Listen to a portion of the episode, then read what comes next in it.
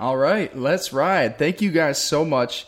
I am very excited to get this project underway for you all. This is, of course, the first episode of Quick Hits. My name is Blake Pace, and I'm coming with you 5 days a week, strictly NFL content ranging from college to professional football. It is a great time right now in the thick of things. We're halfway through the college football season.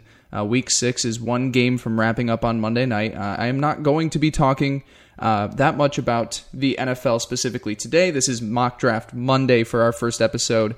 And before we get started, I just wanted to go through kind of the landscape of this show and kind of the ideas that I have for it. And of course, I do have some other projects. I'm, Blake Pace. I'm currently a writer for Stampede Blue, the SB Nation page for the Indianapolis Colts. I also write for Troy Nunez is an Absolute Magician over covering Syracuse football for that website that is also an SB Nation.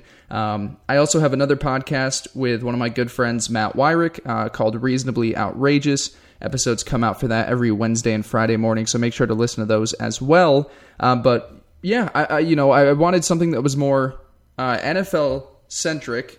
Me and Matt do a lot of work on NFL, MLB, and NBA as soon as that's starting up, but I wanted to get all of my NFL content out there as often as possible. And so here's kind of the rundown for how I see this show working out. Like I said, we are going to be doing one episode every morning during the weekdays. Monday, like we said today, is going to be Mock Draft Monday. Tuesday mornings, we're going to go through individual game recaps for all of the NFL action from the previous week. So that's why I won't be talking about the games from Sunday that happened yesterday by the time you're listening to this. And we'll do all of that on Tuesday, just some quick hits on the games, some quick notes.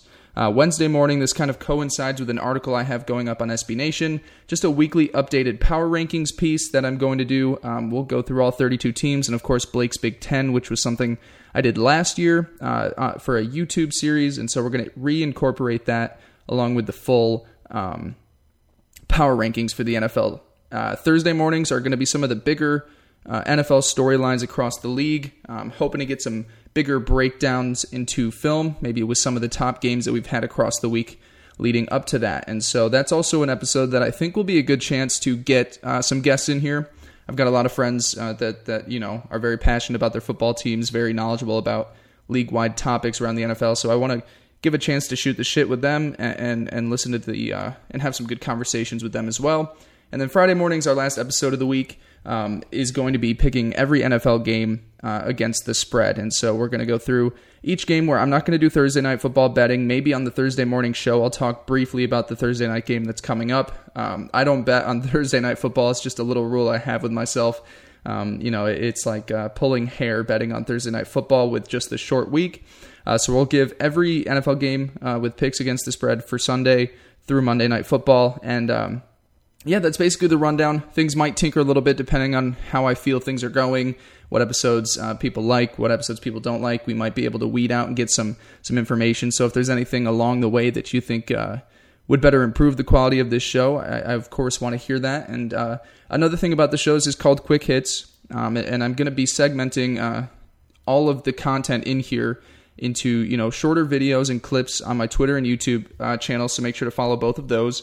I'm at Twitter, at Blake Andrew Pace. The YouTube channel should be up and running shortly, and I'll have the name for that as well there too. But so, short segments there. You can listen to the full podcast, which is, if you're hearing this, what you're doing, you're listening to the full podcast, and that'll all be uploaded still onto Spotify, Apple, Google Play, so you can see that all over there as well.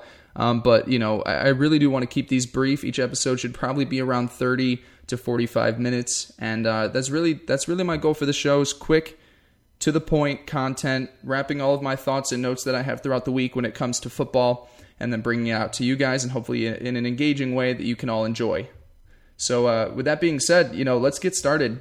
So we are through 7 weeks of the college football season, getting closer and closer to that, to the end of that season. College football playoffs, team schedules are heating up certainly as well. We won't have as many of the uneventful games. Things will certainly pick up. We had some great games this past weekend. I think of LSU, Florida. A lot of great games are starting to heat up in college football. Of course, Texas, Oklahoma, another great game.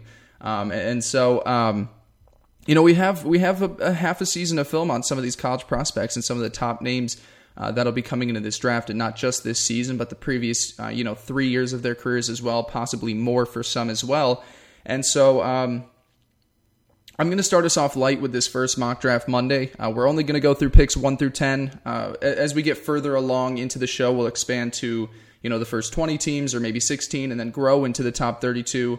But for this first episode, I knew I was going to have the introduction before and kind of lead into what the show is going to be. So I just want to take a look at the top 10 picks of the NFL draft, and and how I would see that playing out as of now. And so to go through those 10 picks, because of course the draft, the draft setup is not finalized at this point. I just simply went to, I went on to ESPN. I did standings, the entire league, and I went from the bottom up.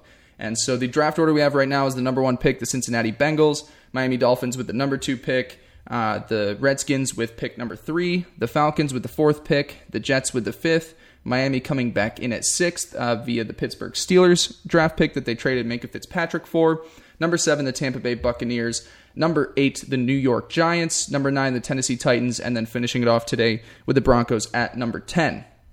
So let's dive in there right at number 1. And this is an interesting pick for the Bengals. They've got young talent, at a lot of their key positions. Of course, they've got John Ross on the IR right now, Tyler Boyd, Joe Mixon is a very talented running back. They've drafted recently on the offensive line. They have some younger guys on defense, but really for Zach Taylor, and I don't want to get into the start of his professional career as a head coach, because it has certainly not been pretty. But they want a new quarterback in Cincinnati. Andy Dalton is fine. He is mediocre. Unless Cincinnati is in the mindset that they want to be the team that tanks for Tua and eventually want to ruin his career up in Cincinnati, then they might do that, and we'll figure that on as the next few months progress. But for me, where I see them going right now with the first overall pick is taking Tua, of course, the quarterback for the Alabama Crimson Tide. Now, this is not my number 1 quarterback. We'll get to my number 1 guy shortly, but I think Cincinnati is the team that will fall in love with him the most, and we'll take him at any pick on the board. Now, I don't personally believe that Tua is my number 1 quarterback. I do believe that he wouldn't last past the top 3 picks. So what I like about him, he's a very accurate quarterback. He's got decent size for the position as well. Very mobile and fluid in the pocket. You don't see many bad plays from him. When you play for Alabama, the goal of the game for your quarterbacks, and we've seen this time and time again, is just don't lose the football game. Now, Tua is certainly more talented than the majority of Alabama quarterbacks that we've seen in recent history, but he's another guy that he won't make mistakes, he won't lose you games. Now, things that I don't love, and I have a certain type of quarterback that I do like more than others, and that's probably why Tua isn't my number 1 guy. As of now, I like my quarterbacks to be not only big in stature, but have cannons for arms. And Tua's arm strength isn't great. If you look at my top quarterbacks over the last 3 years, it's Pat Mahomes, it's Josh Allen, and Kyler Murray, the strongest arms in their class. It's not awful strength when he's throwing it deep, but I like the combination of my quarterbacks to be on the bigger side with cannons for arms, and he just doesn't have that right now. And another thing about Tua, and this was an interesting number, and this is from his 2018 season, and this is courtesy from the guys over at PFF, but he only has a 43.3 adjusted completion percentage on tight window throws. Of course, at Alabama, when you have a great offensive system and great talent all around you, it's a little bit easier to hit those open targets, but it has shown in those tighter completions, in those tighter windows, his numbers dip down in terms of accuracy severely. So like I said, Tua just isn't my guy necessarily, but he won't go outside the top 3 picks. He's also just a guy that I just have a weird feeling about. Lefties are uncommon at the pro level now, and not to say that means that a lefty can't be a solid quarterback at the professional level, but it's tough to also gauge how much the talent at Alabama, creates his production. Of course, the talented wide receivers and offense, and of course the defense there as well too, really helps out any quarterback that's there. We've seen a lot of very untalented quarterbacks in the past really, have the same success in Alabama. And I'm not saying that Tua is like those, but it does make you wonder. I have a weird feeling about him, but not to the point where I think that he's a bust. He's just not my number 1 guy, but he is Cincinnati's. I have the Bengals taking Tua with the number 1 overall pick. Now on to the Miami Dolphins, the 0-5 Miami Dolphins, who just lost yesterday to the Washington Redskins, and they're going to take my guy. They're going to take my number one quarterback through this point of my draft evaluation process, and that's Justin Herbert, the quarterback out of Oregon. This is my prototypical type quarterback. And like I said, if you followed my work before, you shouldn't be surprised that I love Justin Herbert. 6'6", 233 pounds, and he's got unbelievable strength in that arm. You know, last season wasn't great for him. Only completed 63.5% of his passes, but that's a number that's back up to 69.1 so far this year, and he's on pace for a 34 touchdown, 2 interception season. Last year was kind of weird for him at Oregon. It wasn't a great year for Oregon as well. And certainly things were down. And of course, he was heading into the draft process last year as the probably number one overall pick for the 2018 draft class. And now he comes back and you know, chooses to stay at college for another year, boost up his production. His numbers seem to be right on track. And I think he made a great decision in that. Now, what I don't love, you want to see a quarterback give full effort during tough times. Oregon wasn't great last year, and there were times that his effort kind of looked subpar, and he mentally checked out of games. You know, that kind of reminds me of what we saw to Josh Rosen, Aaron Rodgers in college. They've got that type of character, but I never think that's too big of a deal in evaluating quarterbacks. Of course, you know, Rodgers has the character, quote, issues, but still is one of the best in the game. Of course, Josh Rosen, unfortunately, is a guy that I really like, but has had two very shitty situations, and it's funny, Herbert would be replacing Rosen here in Miami. But the bottom line is Herbert's decision to stay was a great one.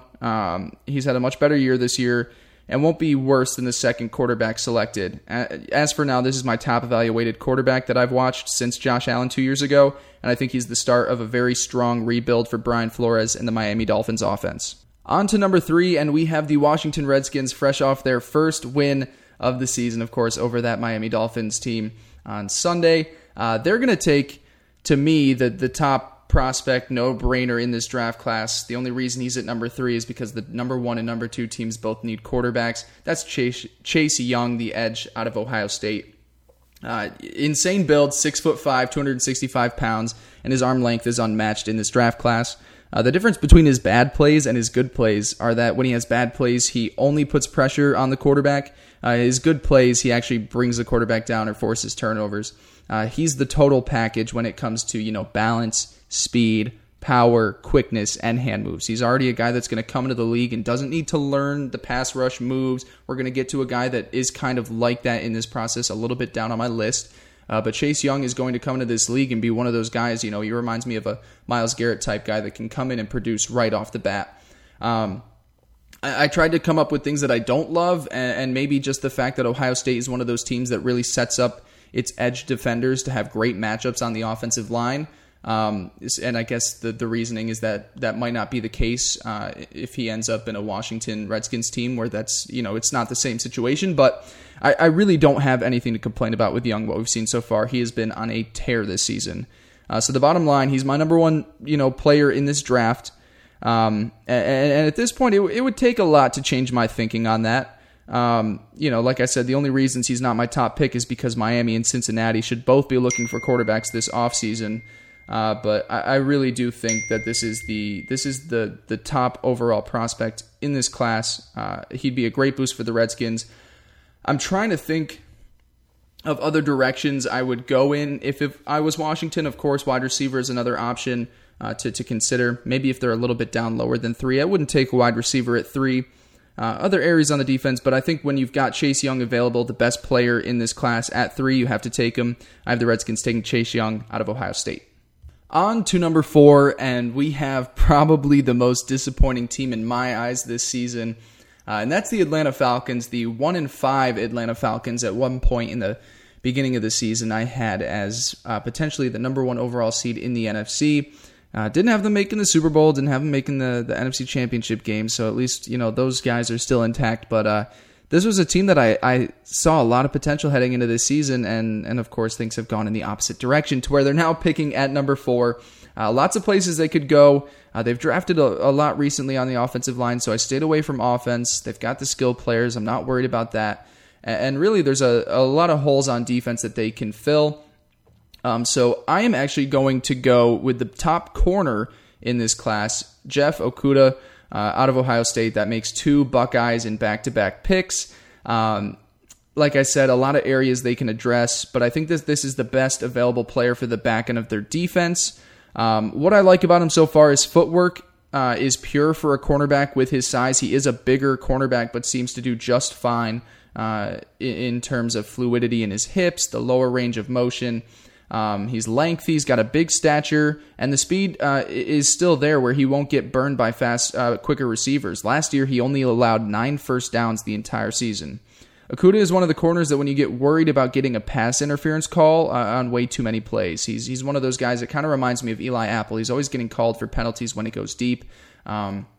You know, in the college level, the worst case scenario is a play like that ends up in a 15-yard penalty. Of course, when you switch to the pros, it's, you know, the spot of the fouls. So something to be a little bit cautious about if you're looking at one thing to pick apart with this game. That's in the category of what I don't love. You know, with these top prospects, I do what I like and what I don't love because they're top prospects in this class. I don't have much to hate on them for that.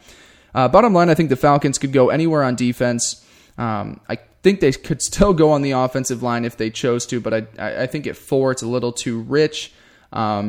I know Dan Quinn probably won't be around for this next season, and he would have been an amazing fit in his cover 3 heavy scheme, but Okudah is a guy that can do well in any defense. I've got him lining up alongside Desmond Trufant in that defense, or potentially replacing him to go alongside Isaiah Oliver.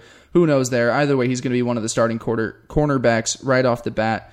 Jeff Okudah, corner from Ohio State, going to the Atlanta Falcons with the number 4 pick.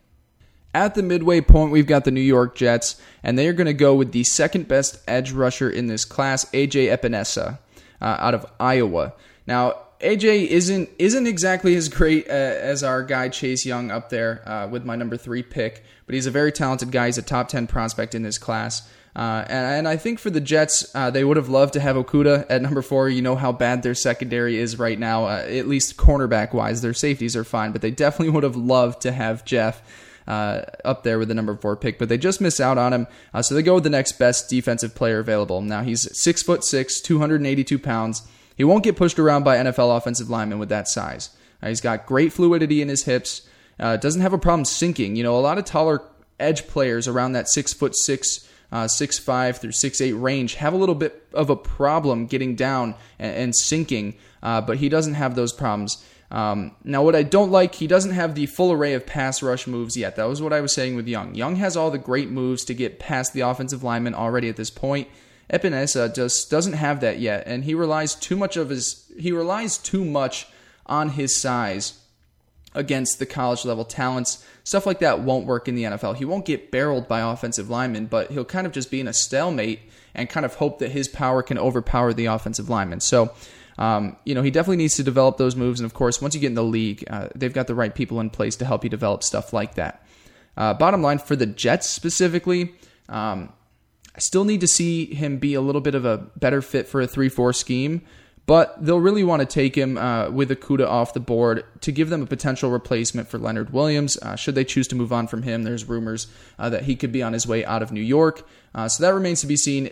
So don't love the scheme fit right now. He could still prove that he fits in there as well, too. I just need to see a little bit more out of him. But right now, he was the best defensive player available for the Jets.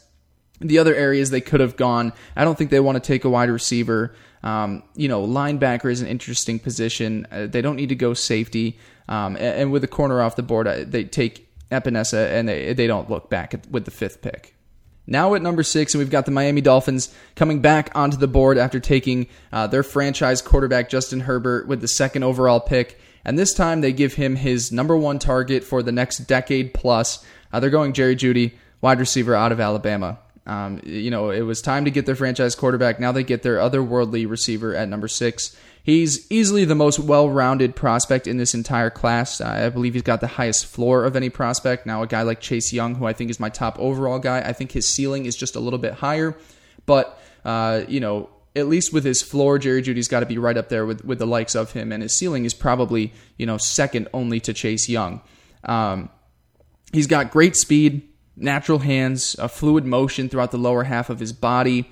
The only thing that I still think we need to see is him, grow a little bit more into his body. He's still got a little more, he's got some weight he could put on. He needs to thick out a little bit more. But even at that, that's a little bit of a stretch when trying to find something that I don't love about Jeudy. I think he is probably the best receiver prospect since Odell Beckham Jr., my favorite receiver in the game. And their games kind of remind me of one another.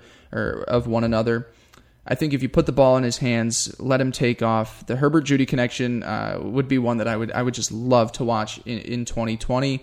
And that's where I've got the Dolphins going with their sixth pick that they got in return for giving away Minkah Fitzpatrick to the Pittsburgh Steelers. So now we are here with the 7th overall pick, and this is where things get a little bit fun because we've got the Tampa Bay Buccaneers sitting at 2-4. Interesting season for Tampa Bay.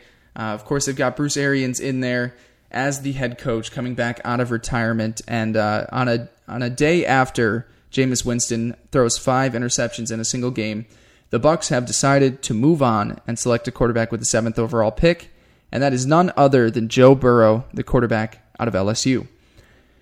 And this is honestly probably the highest flyer so far in the 2020 NFL draft process. I mean, this is a guy that people weren't really talking about that much at all. I think if you even take a look at PFF's draft book that came out before the season, he wasn't listed in the top 10 quarterbacks available.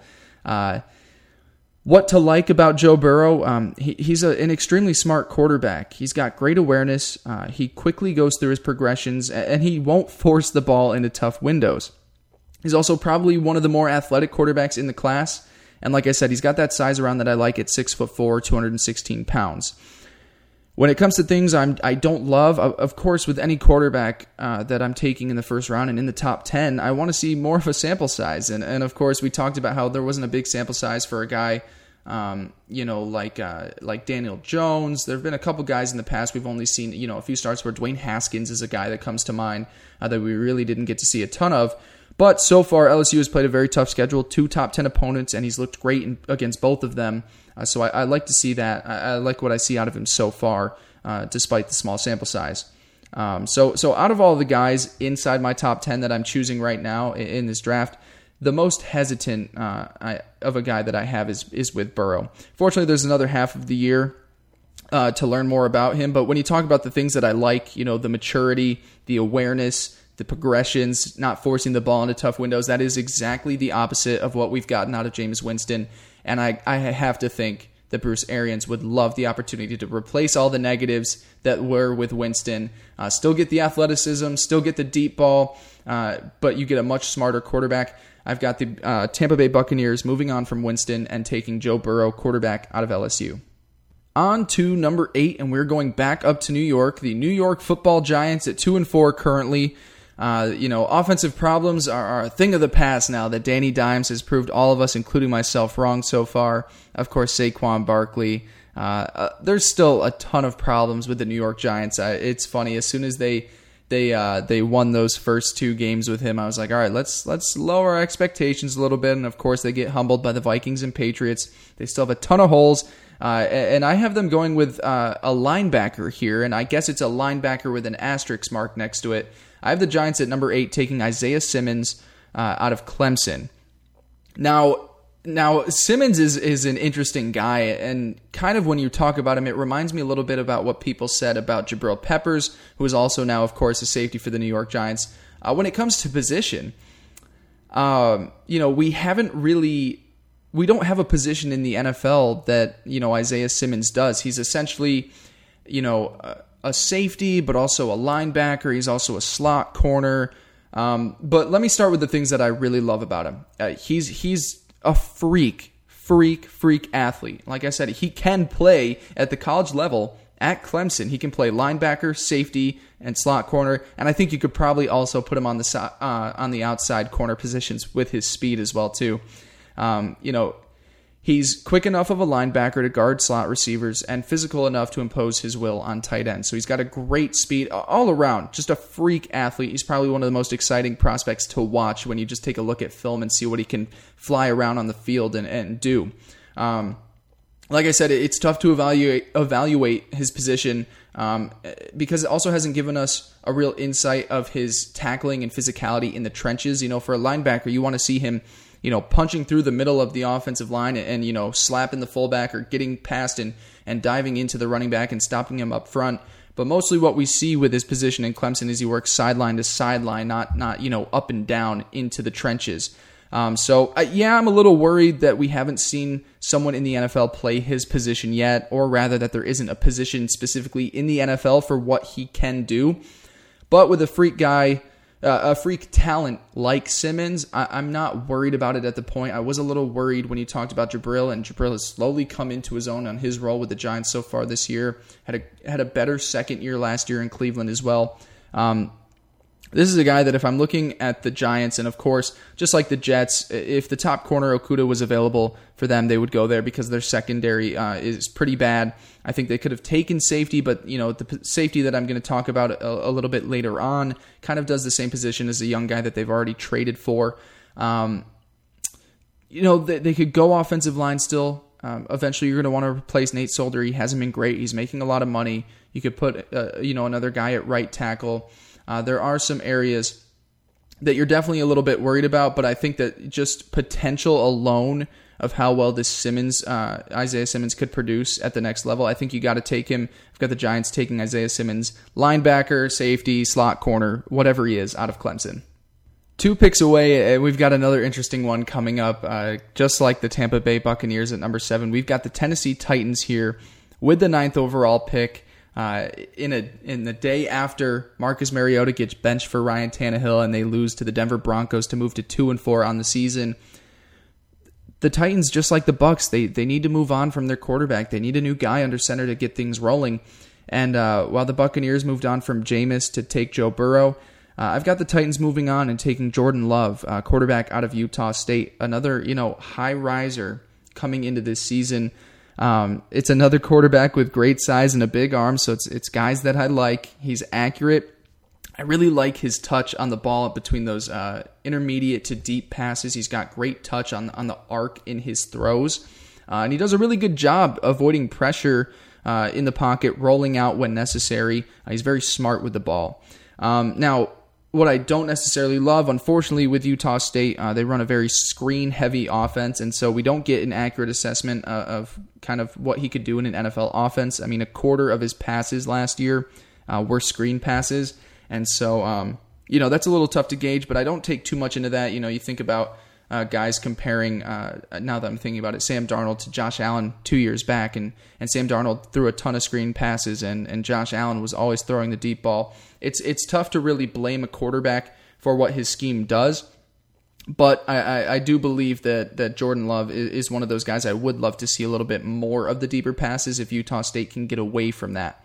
His other thing that I'm necessarily not crazy about is he struggles a bit, not a ton, with seeing linebackers. Linebackers can kind of sneak up on his throws across the middle and break up passes, and he tends to throw the ball a little bit too late where the linebackers have a chance to get in the way. But Love is another under-the-radar quarterback, kind of like Burrow, that's risen up into this top 10 conversation for me. Personally, I would love for Love to get a little less popular, so the Colts could try and snag him wherever they're picking. He's one of those guys that I think is an under-radar, good potential. But I think he's just what Mike Vrabel needs. Just as Bruce Arians wants a guy that's not going to make tough decisions or make bad decisions and really be turnover heavy like Jameis Winston.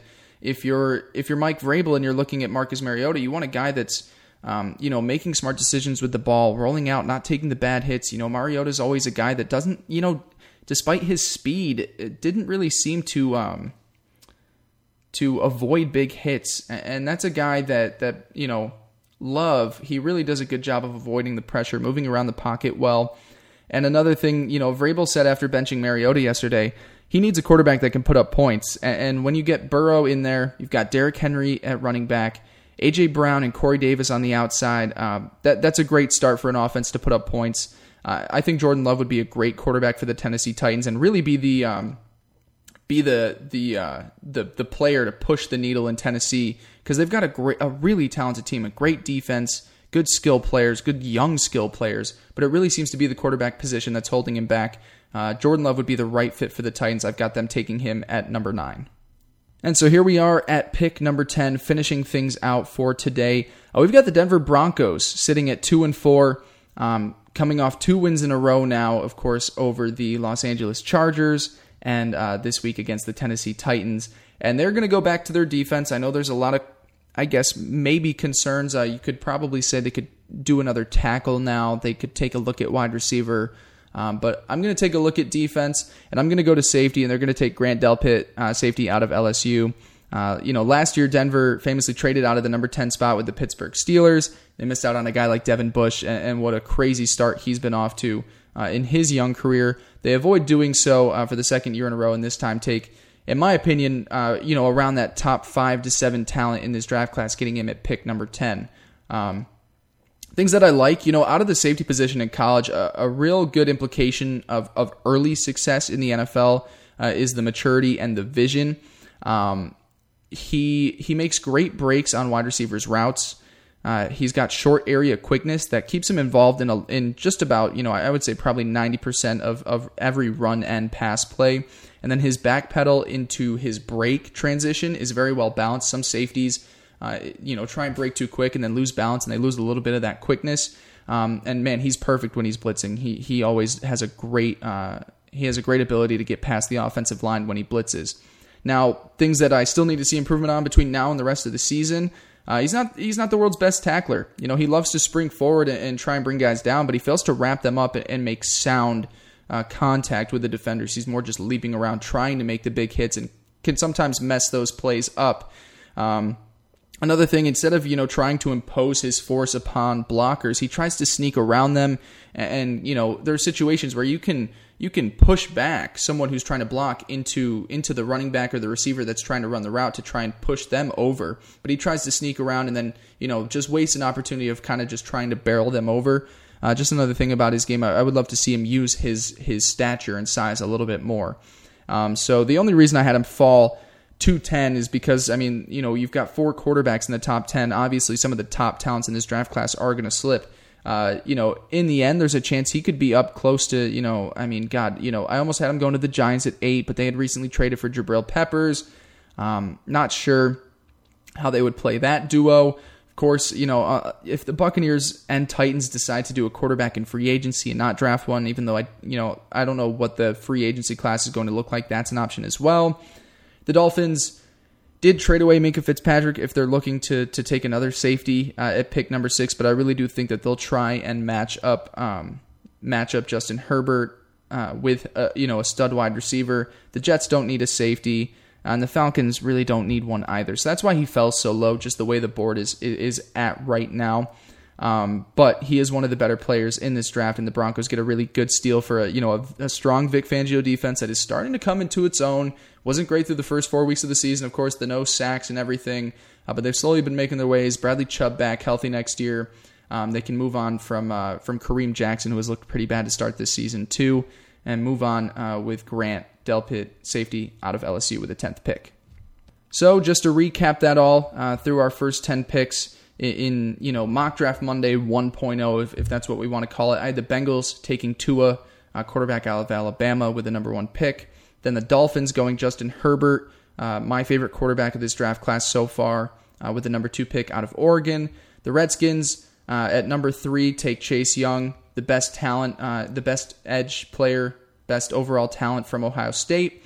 Falcons go at number 4 with Jeff Okudah, cornerback out of Ohio State, the number 1 defensive back prospect in this class. The Jets at number 5 get A.J. Epinesa, edge out of Iowa, second best edge guy, very talented, great size there. The Miami Dolphins come back with their 2nd pick from the Pittsburgh Steelers, take Jerry Jeudy, wide receiver out of Alabama, a game-changer wide receiver to pair alongside Justin Herbert. Tampa moves on from Jameis Winston with Joe Burrow, the highest riser of this draft prospect, quarterback out of LSU. The New York Giants at number 8 take Isaiah Simmons, linebacker, safety, slot corner, whatever, out of Clemson. He'll help out that defense one way or another. Number 9, the Titans move on from Marcus Mariota, take Jordan Love out of Utah State, and the Denver Broncos finish things out with Grant Delpit, safety, out of LSU.